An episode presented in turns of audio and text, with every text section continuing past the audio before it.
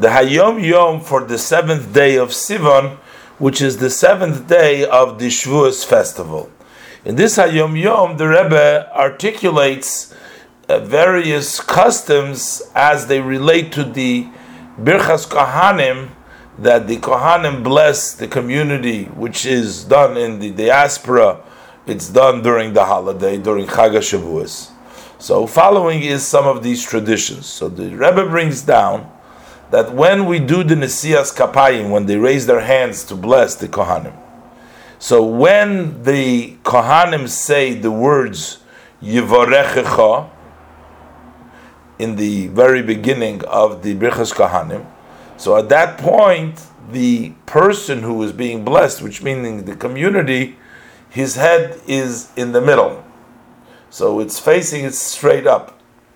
But when the uh, Kohen says Hashem, Hashem, the word Hashem, then the one who's being blessed tilts his head to his right, so that you are on the left of the one who's doing the blessing, which is the Kohen. And then when you say V'yishmerecha, you straighten up again, so you're in the middle. So you start to the right, uh, mean, start straight, you go to the right, and then you straighten out again. That's by the first verse. Then when you come to the second verse, so Yoer, you start off to the left. You bend your head to the left a little bit, which means that you would be to the right of the one who's doing the blessings. And the Rebbe says v'chulu, etc., which really means you continue this way. So when you come to Hashem, again, you're straight up. Panov, you go back to the right. And then for Eilecha, you will be back straight. And Vichoneka, back left. So you're going, you're going to alternate.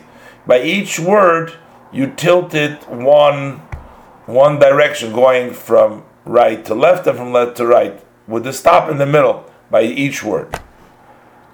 So when you come to the final words, uh, going in this system, by the word shalom, your head will be in the middle, uh, at the spot in the middle.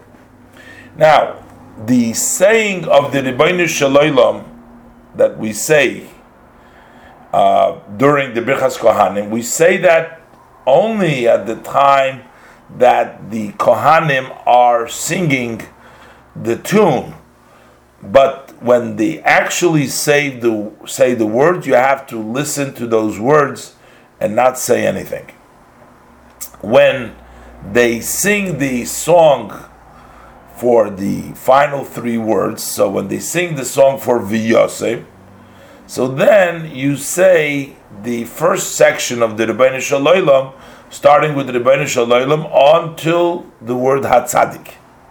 When they do the next word of Lecha, when they sing the words, the introduction to the word Lecha, during that singing, you say the next part of the Ribbono Shalom, which is from the Ve'im until the word Elisha.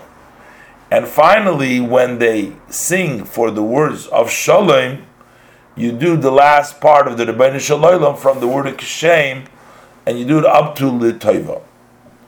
When the Kohanim say Shalom, at that time you say V'sishmereni, Usechaneni, V'sirtzeni, uh, these three words at the time when they say Shalom. Then the uh, prayer that we say uh, of Adir Bamorim, that is said after you answer Amen for the last bracha, while the tallis is still on your face, covering during the Birchas Kohanim, and then you say the Adir Bamorim Sheikh Begavura after saying the Amen.